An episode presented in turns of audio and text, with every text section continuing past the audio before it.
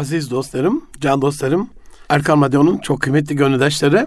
Hepinize Hüdayi Çamlıca Külliyesi'nden, Erkan Radyo Genel Merkez'den, Genel Merkez Stüdyolarımızdan sevgiyle, saygıyla, duayla, muhabbete selamlıyorum. Hepinize hayırlı cumalar, hayırlı günler diliyorum. Hepinizin Recep-i Şerif'ini tebrik ediyorum. Aziz dostlarım, Erkam Radyo'da Münir Arıkan'la Aile Medeniyeti programındasınız. 2023'ün elhamdülillah dördüncü programında sizlerle beraberiz. Rabbime sonsuz şükürler olsun. Geçen hafta 2023'ün 3. programında biliyorsunuz aile içerisinde empati sizlerle ele almıştım. Birinci bölümünü sunduk. Bugün inşallah ikinci bölümüyle bitireceğim efendim. Can dostlarım, canımın içi dostlarım, her zamanki gibi sizlerden gelecek eleştiri, beğeni, teveccüh, ilgi, istek, arzu, temenni hepsi başımızın tacı. Sizlerin bize hediyesi bir lütfu olur. Lütfen bizden bilginizi, görüşünüzü, önerinizi esirgemeyiniz. Her zaman mikrofonlarımızda, stüdyomuzda, maillerimizde size açık. Aile medeniyeti et erkamradyo.com e-mail adresi ya da et Arıkan veya et erkamradyo Twitter adreslerinden bize ulaşabilirsiniz aziz dostlar. Aziz dostlarım, ilk programda empatinin dört boyutunu ele almıştık. Hani başkasını anlama, başkasıyla duygudaş olma, başkasına karşı hassasiyet gösterme, anlayış gösterebilme, için içerisinde bir, bir birazcık sempati, birazcık hoşgörü, birazcık kabul ama özelliği itibarıyla, sonucu itibarıyla da bir davranış değişikliğine gidebilme, onun için bir şeyler yapabilme özelliği vardı empatinin. Dolayısıyla sana yapılmasını istemediğini başkasına yapmama, senin için istediğini başkası için de isteme. İlk iki adımıydı ama en zor adımı kendini öteleyip kardeşini öncelediğin bir empatik bakış açısı işin İsar makamında zirvesi olsa gerek. Sizden biriniz kendisi için arzu edip istediği şeyi din kardeş için de arzu edip istemedikçe gerçek anlamda iman etmiş olmaz. Hadis-i şeriften yola çıkarak da hatta işin içerisine sempatiyi de barındıran şu hadis-i şerifle La tedhulne cennet hatta tu'minu ve la tu'minu hatta tahabbu. Gerçek manada hani e, cennete girmek için iman etmiş olmanız lazım. Gerçek manada iman etmiş olmanız için de birbirinizi sevmeniz lazım. Ey Allah'ın kulları kardeş olun. Aranızda muhabbet yayın, sevgi, selamı yayın. Hediyeleşin muhabbetiniz artsın. Güzel selam verin, mütebessim olun gibi gibi gibi bir sürü tavsiyeleri Rabbimizin Nebisi, kulu, Resul Hazreti Muhammed Mustafa sallallahu sellemin bize önemli tavsiyeleri, ana tavsiyeleridir. Bu anlamda ikinci bölümünde programımızın empati anlamak, evet andaş olmak, anlaş olmak, duygudaş olmak ama sonucunda da bir şeyler yapabilmek. Dolayısıyla empati bizde bir sorumluluk ortaya koyuyor. Anladık karşımızdaki kişiyi. Diyelim aile içerisinde konuşuyorsak bu eşimiz, annemiz, babamız, çocuklarımız. Anladıysak eğer anlaşmak diyoruz ya, an anda olmak, aynı anda olmak, onunla andaş olmak, onun çağdaşı olmak. Şu anda yavrularımızla alakalı, çocuklarımız ve torunlarımızla alakalı en büyük yaşanılan problem ne? İşte kuşak farklılıkları işte biz X kuşağı, baby boomers, savaş sonrası doğan bir nesiliz. 55 yaşında olduğuma göre hani ben de 45 kuşağı, 55 kuşağı değilim ama ben de 67 kuşağıyım. Dolayısıyla onlar da 2000 ve 2000 sonrası doğan bu kuşak çatışması hani bizim devrimizde bu değil diye baktığımızda nasıl ki çocuklar bizden soğuyorsa e, onların devrini anlamakla alakalı da bu anda olmak bir vecibe, bir sorumluluk yüklüyor bize. Can dostlarım hani aynı anda olmadan halden anlamak mümkün değil ya. Bu anlamda işte bizim zamanımızda şöyle bizim zamanımızda şöyle değil. Onların zamanında şu anda ne var? Ve daha önemlisi Hazreti Ali Efendimizin bize olan o buyruğunda olduğu gibi asıl onların yaşayacağı dönemde ne olacak? Birazcık oraları konuşmak lazım. Ama insanlar bir halden anlamayınca, anı anlamayınca, bugünü anlamayınca, bir de geleceği önemsemeyince, umursamayınca, nefsani, bencil, egoist baktıklarında işte o zaman onların yaşayacakları çağa göre bir kurgu yapmıyorlar.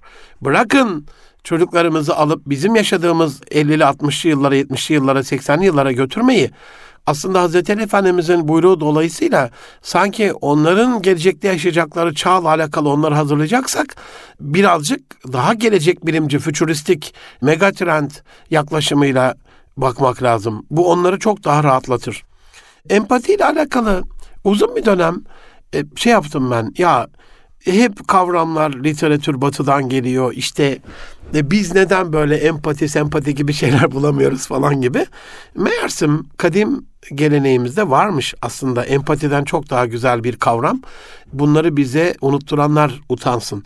Kıyas nefismiş efendim Osmanlı'da. Söyler, söylemesi bile nefis ya. İnsan Allah'tan korkar. Kendi adıma söylüyorum hiç mi tarihini araştırmaz, hiç mi kadim geleneğini, hiç mi bir sözlük çalışması yapmaz. Ee, Osmanlıca şöyle eskimez yazıyla bir gelecek anlayışı, anlaşması adına geçmişi hiç mi tazelemez, bir iman tazeleme gibi araştırmaz, tarihinden kökünden beslenmez. Kıyas-ı nefs. Kıyas-ı nefis mizan adalet diye buyurmuş Osmanlı. Yani kıyas nefis yapmak mizan adalet. Adalet de kendisini başkasının yerine koyabilme. İşte gerçek empati. Buna empati demiş Osmanlı. Bundan güzel empati olabilir mi aziz dostlarım?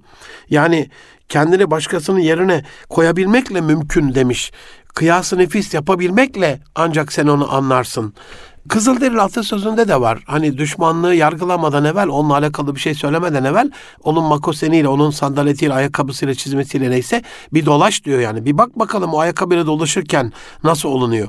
Onun için belki empati bizim böyle ahkam kesmemizin de önünde, başkalarını yargılamamızın da önünde, başkalarının gıybetini yapmamızın da önünde bir engel. Aslında biraz kendimiz olmayı da gerektiren bir özellik.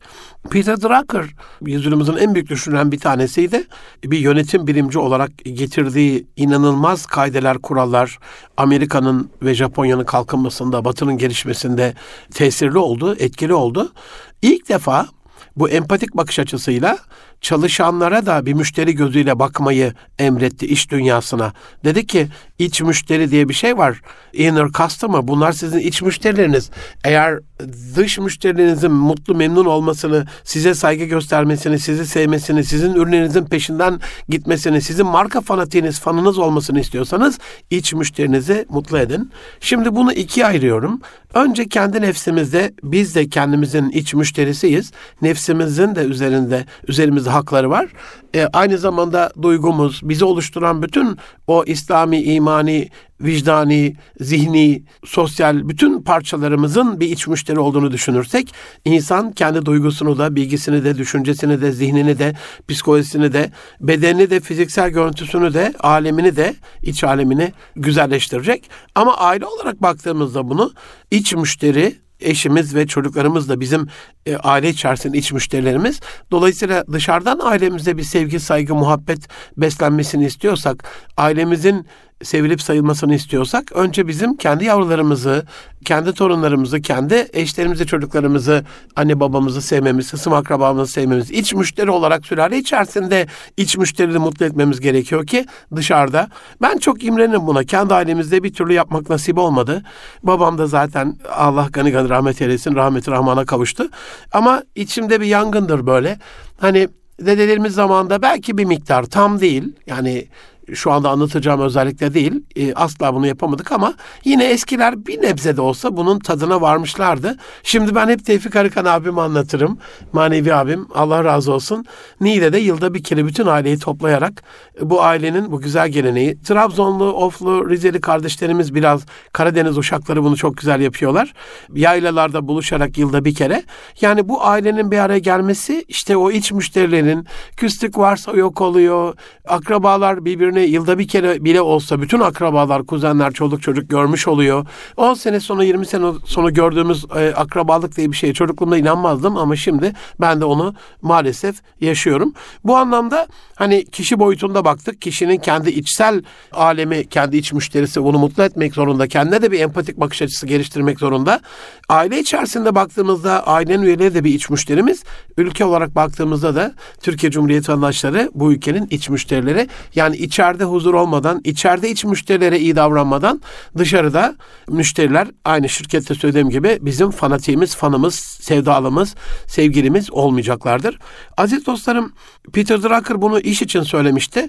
Aile içerisindeki ve ülke içerisindeki örneklerini anlattım ama mesela bunu biraz daha örneği geliştirmek mümkün. Apartmandasınız mesela orada da iç müşteri olarak görüp apartman sakinlerinin birbirini mutlu ve huzurlu kılmasıyla alakalı bir şeyler yapılması lazım. Okulda da şu anda akran zorbalığıyla alakalı bütün dert yanıyor eğitimciler.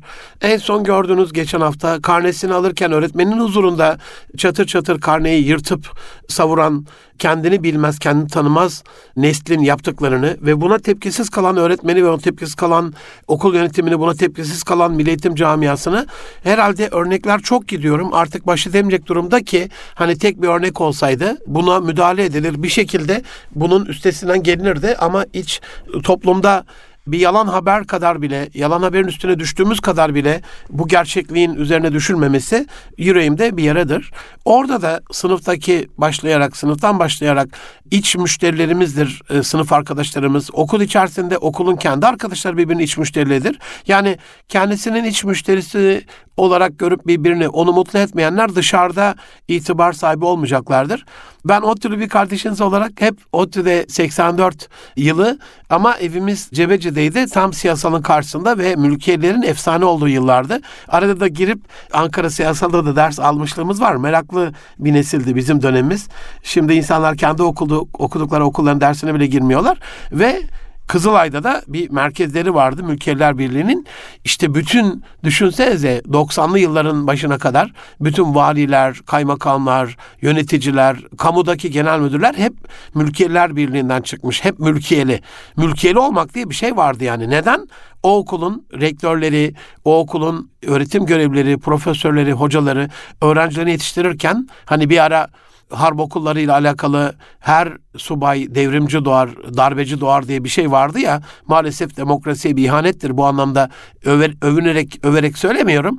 Ama nasıl ki Harbiyeli olduğunda arka fonda darbeyi ne zaman yapacağım? Çünkü 10 yılda bir yapılan darbeler yani şu ülkede, şu mazlum ülkede maalesef. Akıllarında ben bu hükümeti nasıl düzeltirim? Bu topluma nasıl ayar veririm?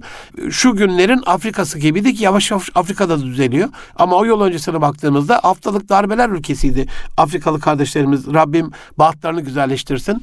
Elhamdülillah Allah razı olsun. Onu yetiştiren anne babadan razı olsun. Onları yetiştiren rahmetli Özdemir Bayraktar abiye Allah gani gani rahmet eylesin. Ama şu anda Selçuk Bayraktar, Haluk Bayraktar kardeşlerimizin sihaları, İHA'ları Afrika'da o aklına esen üç tane keleş bulan, iki tane roket atar bulan insanın gelip devlet başkanlığı kapısında dayanarak darbe yapmasını önlüyor.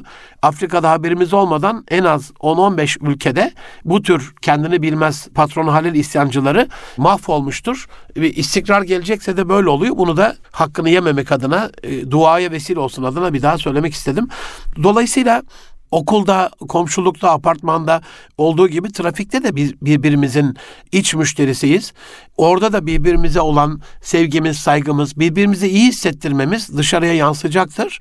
En sonunda sonuç itibariyle dünya içerisinde de biz egoizmi, e, egolojik mi, ekolojik mi bakış açımızla alakalı e, bu ekolojinin bir parçası olarak mı görüyoruz yoksa egomuzu gerçekleştirmenin bir aracı olarak mı görüyoruz? Bütün dünya bize hizmetkar mı olsun? Bu anlamda oraya bakışımızda o oraya empatik bakışımızda dünyadaki varlığımızı güzelleştirecektir. O bakış açısıyla çok güzel hale gelecektir.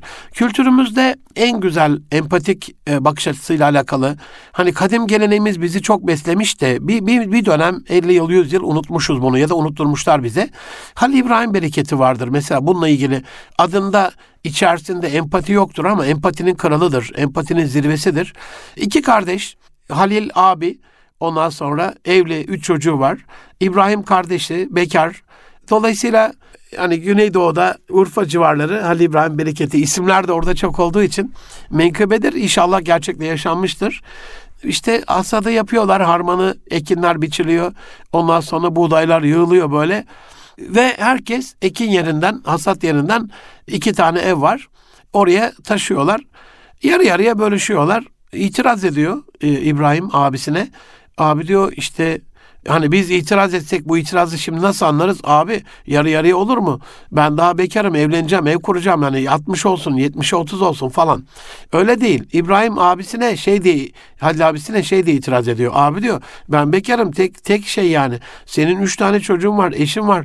Bu böyle olmaz diyor. Yani üçte, dörtte birini ben alayım. Dörtte üçünü sen al. Yok diyor, zorluyor. Abi de olduğu için hürmet ediyor. Yarı yarıya bölüşüyorlar. İşte yarın sabahleyin diyelim herkes kendi ambarına taşıyacak onu. Ondan sonra akşamleyin ikisine de bir telaş alıyor. Gece uyku tutmuyor gözleri.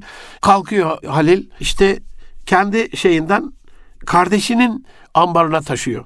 Ondan sonra epey bir taşıyor falan. Kanı gelince de geliyor yatıyor. E, tabii kardeşin de uyku tutmuyor. İbrahim de kalkıyor. O da abisinin şeyine taşıyor. Hatta bakıyor kendi tarafında biraz daha fazla var. Kendi de kendi tarafından oraya taşıyor. Ondan sonra sabah bir bakıyorlar. İki, ikisinin de yani şeyi bereket bollaştırmış Rabbim. İkisi de taşıyor böyle. Taşıdıklarının kat kat fazlasını Rabbim Halil İbrahim bereketi ver dedikleri olay bu. Yani ben bunu şu karne günlerinde ailelere hep anlatırım. Yani düşünün çocuklarınız içerisinde bir tanesine 200 lira verseniz yavrum al bunu kendine güzel bir şeyler al diye. O yavrucak gitse bunu kardeşleri için kullansa nasıl mutlu olursunuz anne baba olarak, dede olarak? Baktığınızda nasıl coşar işiniz ve nasıl bu sefer ona 400 lira, 500 lira, 1000 lira vermek istersiniz?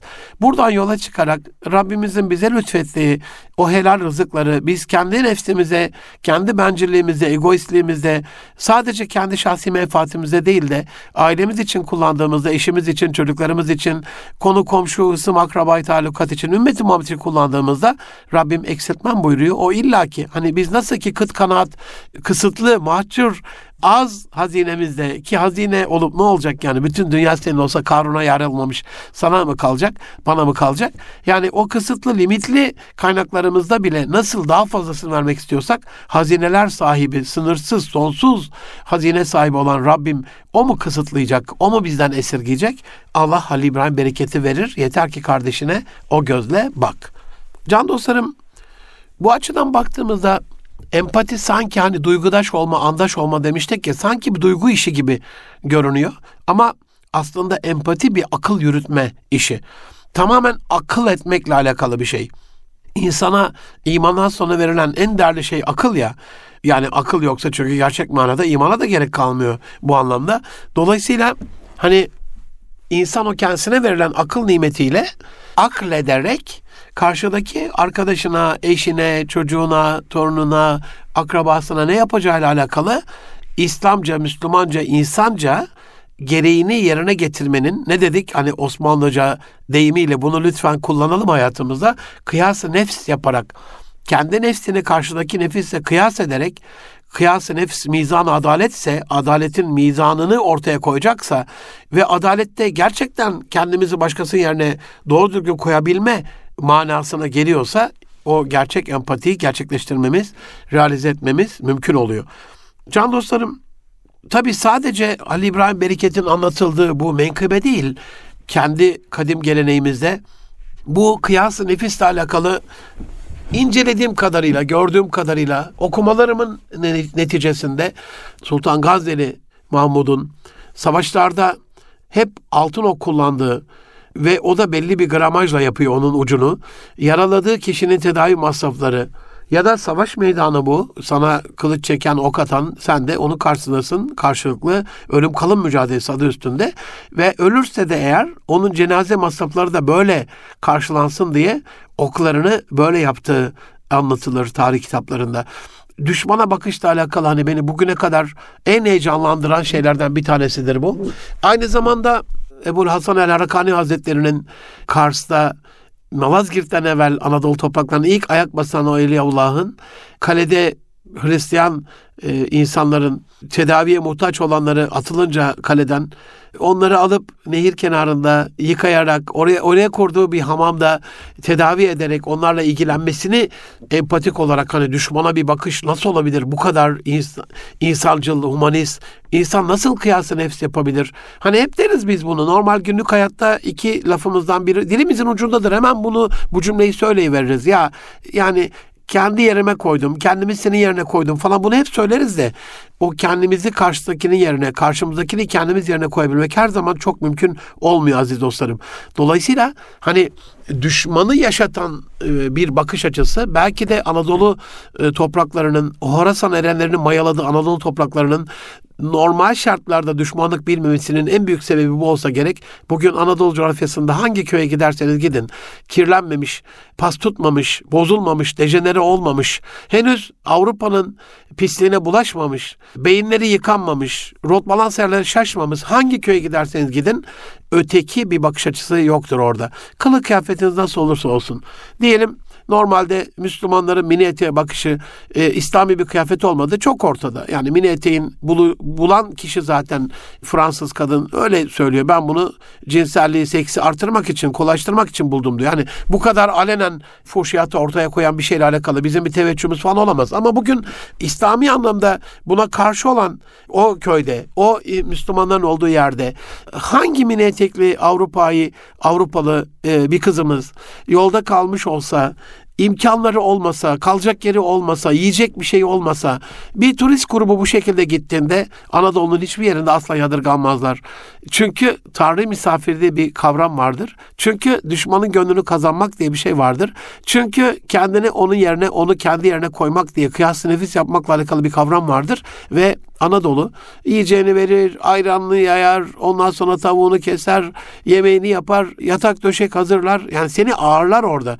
Avrupa'nın medeni sözüm ona hiçbir ülkesinde böyle bir şey kendi ailen için bile evden kovduğun annen baban gelecek olsa, boşanmış kardeşin gelecek olsa, e, boşanmış evladın tekrar gelecek olmuş olsa Avrupa tüyleri diken diken olup böyle bütün oklarını, hançerlerini çıkartıp söz hasbel kader bir şekilde kalacak olsan da e, bir gözü saatte, bir gözü takvimde ne zaman gideceğinle alakalı bunu görüyoruz, duyuyoruz, yaşıyoruz, şahit oluyoruz. Onlara attığımız bir iftira değil.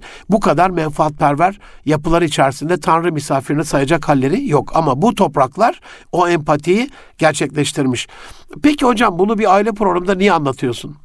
Kendi kültürel değerlerinde, kadim değerlerinde, tarihi geleneğinde Tanrı misafiri olarak gördüğü için inancına aykırı hatta kendi düşmanı olanlara bile iyilik yapmış, izzet ikram etmiş, onları hoş görmüş, onları yedirmiş, içirmiş, doyurmuş, e, barınaklarını sağlamış bir medeniyetin çocukları şu anda annesini babasını evinde ağırlayamıyorsa, akrabalarını evine davet edemiyorsa, ailenin huzurunun yok olduğu na sebep olarak bunu anlatmak için anlatıyorum bir aile programında.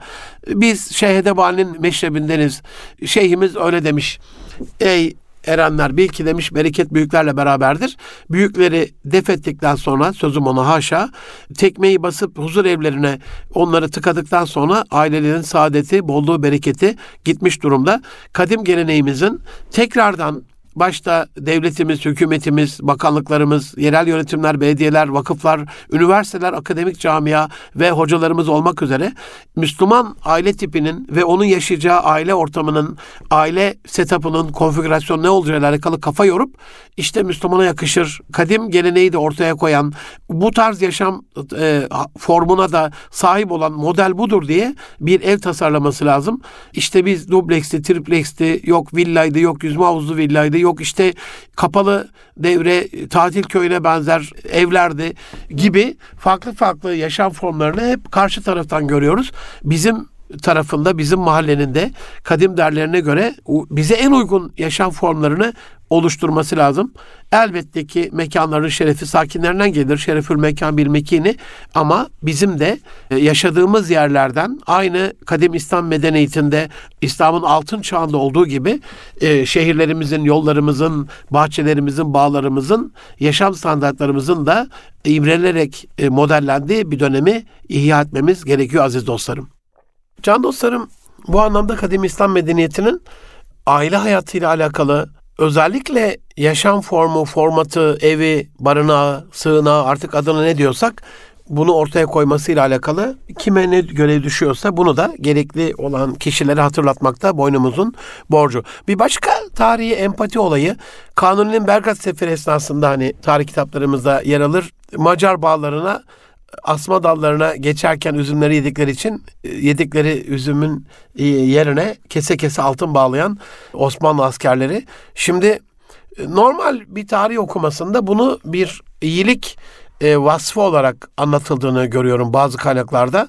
Ama kanunun gerçek yaptığına baktığımızda o bağda altın bağlayan askerleri ordudan atıyor. Tekrar geri döndürüyor. Benim diyor zaferimde, benim bu zafer seferimde bunlar olamaz. Aldıklarının karşılığını verdiler ama diyor rızasız aldılar. Sorarak almaları lazımdı. Fazla fazla vermelerine rağmen zaten diyor hakkaniyetsiz alsalar da ellerini keserdim. Hani ellerini bağışlıyor, karşılığını vermiş ama gönülsüz, rızasız olabilir. Belki o Macar, Osmanlı askerine öyle bir şey vermek istemiyordur. Zorbalık, nobranlık yok hile, tehdit ve şiddet ve şantaj İslam'da bu anlamda yok. Bu anlamda bu da çok büyük kıyas nefis örneğidir. Benim açımdan baktığımda çok muhteşem bir empati örneğidir. Bu anlamda aile içerisinde acaba biz eşimizin, çocuklarımızın, akrabalarımızın bu anlamda rızasının olup olmamasına bu derece riayet ed- ediyor edebiliyor muyuz? Ediyor muyuz? Bir başka çok muhteşem örnek Hazreti Ömer radıyallahu anh'a e, ithaf edilen arkadaşı gelince yanan mumu söndürüp başka bir mum yakması. Ya Ömer o da mum bu da mum diyene o devletin mumuydu. Şimdi arkadaşım geldi. Arkadaşlık kişisel bir şeyimi görüştüğüm için de devletin mumu değil kendi mumu yaktım diye. Hani bu derece kıyası nefis yapabiliyorsa, devlet malına bu derece hassasiyet gösterebiliyorsa. Geçenlerde nitelikli insanda Altu Karataş dostumuzu konuk etmiştim. Almanya'ya gittiğinde biliyorsunuz şeyi anlatmıştı. Yani bin o zamanki parayla bin marklık verilen harcırahın sadece 80 markını niye o da kıyası nefis yapmış. Empati gerçekten bu işte. Düşünmek değil gereğini yerine getirmek can dostlarım. Ee, şöyle düşün düşünmüş Altuğ Bey. Ben kendi paramla gitseydim nerede yerdim?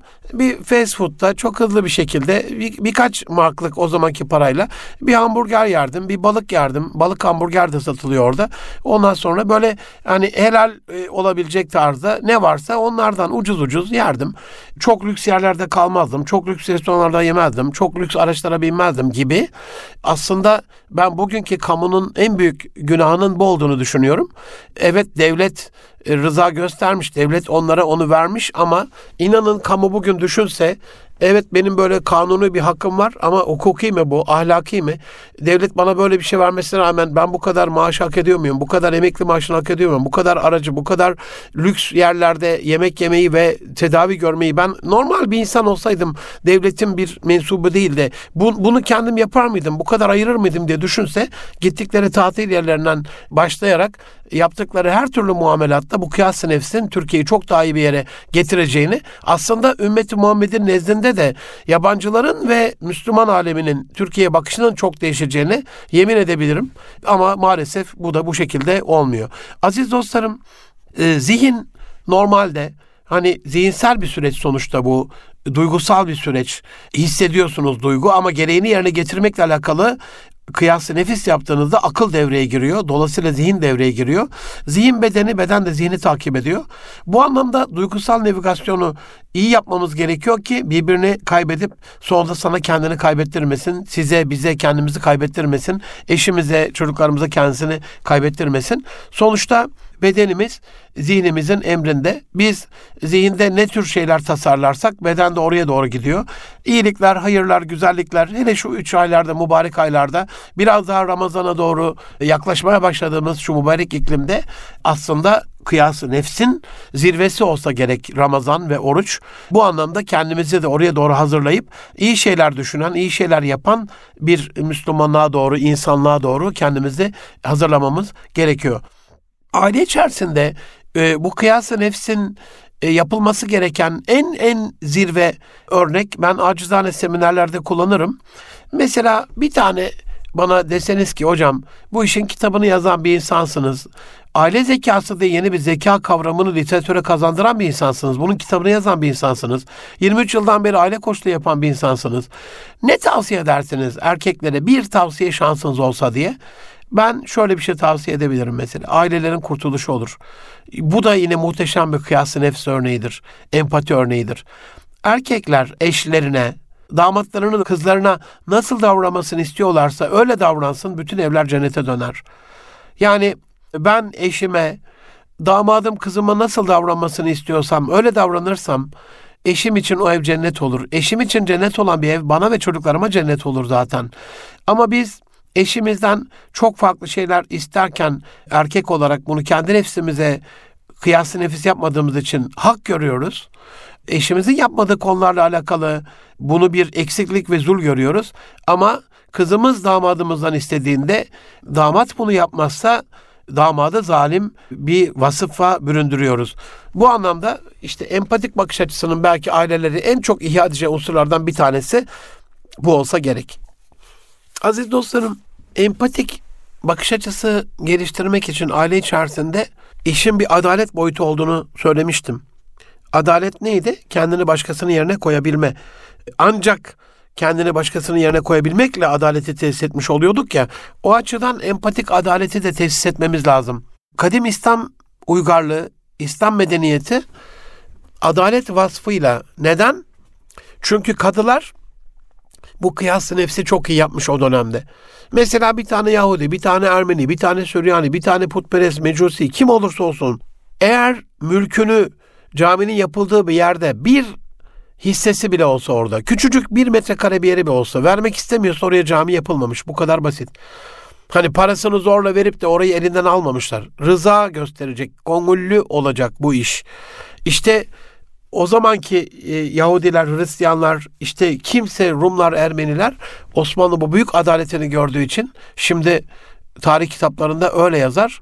Rumlar, Ermeniler, Süryaniler, Yahudiler dünya tarihinde en mutlu oldukları vakit Osmanlı'nın tebaası halinde kardeş yaşadıkları dönemdir. Neden?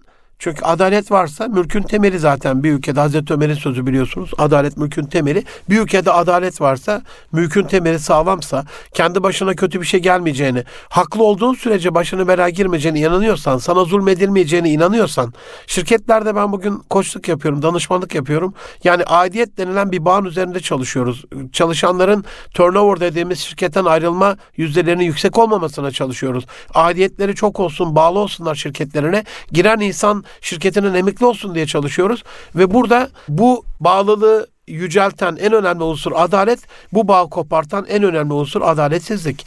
Çalışanlar ya bu şirkette bizim başımıza kötü bir şey gelmez. Bizim buradaki kariyerimiz patron iki dudağı arasında değil. Burada yönetmelikler var, burada kurallar, kanunlar, teamüller var, gelenek var. Burada iyi olduğumuz sürece hakkımız yenmez, performansımız iyi ölçülür, kariyer planımız iyi yapılır, sosyal haklarımız yerinde ödenir. Başımıza ola ki kötü gün gelir, kötü bir şey olursa buradaki insanlar bizi sahipsiz bırakmaz diye düşündüklerinde şirkete bağlılıkları artıyor. İşte İslam geleneğinde bütün tebaasını halkına bunu düşündürdüğü için biz şu şehirde, şu mübarek şehirde Bizans yaşarken kardinalin haçını görmektense Osmanlı sarını görmeyi tercih ederiz diye yolu gözlenen bir uygarlık haline dönmüşüz. İlla adalet, illa adalet. Empati eşimize, çocuklarımıza, ailemize, arkadaşlarımıza, çalışanlarımıza kime karşı olursa olsun karşıdakinin bakış açısıyla da bakabilmeyi e, getiriyor ya da gerektiriyor. Karşıdakinin bakış açısıyla bakabilmek onun bakış açısının ne olduğunu anlayabilmekle mümkün.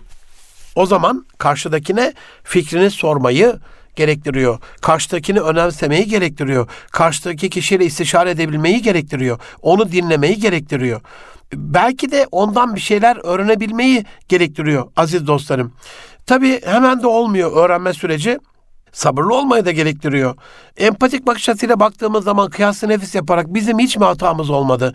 Nasıl ki biz yaptığımız hataların büyüklerimiz tarafından affedilmesini içimizde tarifi kabul olmayan bir lezzetle e, içselleştirdik, mutlu olduk. Yüreğimizin yağı böyle eridi. Aynen öyle. Rabbimizin bizi affetmesini nasıl murad ediyorsak biz de insanları affettikçe o kıyas nefsi empatik bakış açısını gerçekleştirmemiz mümkün oluyor demektir. Dolayısıyla hani empatik bakış açısı varsa empatiyle bir bakabiliyorsa karşıdakine onu affetmemiz de gerekiyor. Bir de hani her halükarda bu durumda ben de olabilirdim diye düşünmeyi gerektiriyor. Biraz karşımızdaki kişilere nazik olmayı, nezaket göstermeyi, her an sonunu düşünebilmeyi, bu durumda ben de olabilirdim derken garantisi yok. Yarın ne olacağımız belli değil. O zaman daha iyi bir insan olabilmeyi, her an böyle sevap arama modunda olabilmeyi gerektiriyor. Gerçekler penceresi yerine hakikat penceresinden olaylara bakabilmeyi. Çünkü gerçek yüzü evet gördüğün zahiren kabuk sebebi olabilir ama içine hakikatine derununa daldığında sekonder etkisini ya da asıl primer etkisini görmüş oluyoruz. İşin derununu algılayabilmeyi gerektiriyor. Bunları yapan bir insanın biraz daha fazla selamı yayan, mütebessim olan, kibar, nazik, güler yüzlü, yardımsever, faydalı bir insan olmasını gerektiriyor. Yoksa ben empatik bakıyorum arkadaş. E ama üzerime düşen bunları da yapmam. Bu anlamda aziz dostlarım aile içerisinde eşimizle özellikle hani ilk şey oradan başlıyor. Evlilik, çocuklar daha sonra geliyor aileye, daha sonra doğuyorlar ve biz onları yetiştiriyoruz. Orada erkeklerin ben hani ikinci madde ne olursa evler, evler, aileler kurtulur diye sorulacak olsa da seminerlerde şunu anlatıyorum. Hanımefendileri anlamamız belki kıyas nefis yaparak. Erkek hani birazcık daha bağımsız, birazcık daha özgür, el bebek gül bebek büyütülmüş bir hanımefendi, bir kızcağız. Erkek kendi evine, kendi ailesine, kendi yaşadığı şehir neyse oraya e, bir anlamda gelin gitmek diye bir yer vardır bir yere. Gelin almak diye bir yer vardır. Bir şey vardır yani geleneğimizde. Dolayısıyla hanımefendi bırakmış oluyor. Bütün o yaşa kadar topladığı külliyatını, tarihini, geçmişini, menkıbesini, ilişkilerini, her şeyini bırakıp erkeği yeni ailesi olarak kabul ederek oraya gelmiş oluyor. Biz erkekler bunu biraz anladığımızda bu kararın nasıl derin bir karar olduğunu, önemli bir karar olduğunu ve bu şekilde tabirimi mazur görün, abayı yakarak yeni bir hayatta başlayan bir hanımefendinin nasıl kucaklanması gerektiğini, sarıp sarmalanması gerektiğini, onun daha rahat etmesiyle alakalı seferber olmak gerektiğini içselleştirebilsek, bu konuda biraz kıyas nefis yapabilsek, ailenin kurtuluşuyla alakalı inşallah ana kaidelerden bir tanesi olmuş olur. Empati ile alakalı son bir hadis-i şerifle bitirelim. Sizin diyor Resulullah Efendimiz sallallahu aleyhi ve sellem en hayırlınız eşine karşı en hayırlı olandır, en iyi olandır. Ben de eşlerine karşı en iyi, en hayırlı olanınızım diye buyuruyor. Dolayısıyla o örnek Hz. Muhammed Mustafa sallallahu aleyhi ve sellem'de, Üsve-i Hasene'de, alemler rahmet Hz. Muhammed'de de eşlerine karşı bu kıyası nefsi ortaya koyan, empatik bakış açısıyla İsar makamında duygusal andaş olma anlamında karşıdakinin haklarını koruyan, onu gözeten geçen bir kurumda paylaştım koçluk görüşmesi esnasında. Hani ben genelde çok nadir örnekleri olabilir ama benimle pazarlık yapılan kurumlarla çalışmıyorum. Böyle bir prensip var aziz dostlarım. Anadolu topraklarında hani pazarlık sünnet diye böyle karşıdaki esnafı öldüren bir maalesef bir yanlış anlayış var. Ama bir yabancının dükkanına gittiğimiz zaman bunu kafir anlamında söylüyorum. Yabancı derken yani bir Amerikalının, bir Yahudinin, bir Almanın, bir Japonun ülkesine gittiğimizde, firmasına gittiğimizde, onun bir ürünü aldığımızda 3 kuruşluk sigarasına, içeceğine bir indirim isteyemiyoruz. Ne oluyor biz Müslümanlar kendi kadim geleneklerinde bir şey yapmış bir insandan pazarlık üstelik sünnet diye Resul Efendimiz de bunu alet ederek ben araştırmalarım sonucunda yanlışımız varsa lütfen radyomuza ulaşarak bizi düzeltin. Resulullah Efendimizin fiyat indirdiğine rastlamadım. Bilakis pazarlık değil alışveriş ettiği fiyatın üstünde ödemeler yaptığını bunun da hani karşıdakinin gönlünü biraz daha almakla alakalı, iyi bir iz bırakmakla alakalı Tabi burada eğer bir hizmet sunuluyorsa ortaya, bu gelenek Anadolu'da vardır. Şimdi anlatacağım örnekte bunu daha iyi anlayacaksınız. Diyelim ben bir danışmanlık yapıyorum. Ee, bir kere baştan söyleyeyim, pazarlık yapılıyorsa o şirkette çalışmıyorum. Ama diyelim verdiğim teklifi kabul ettiler.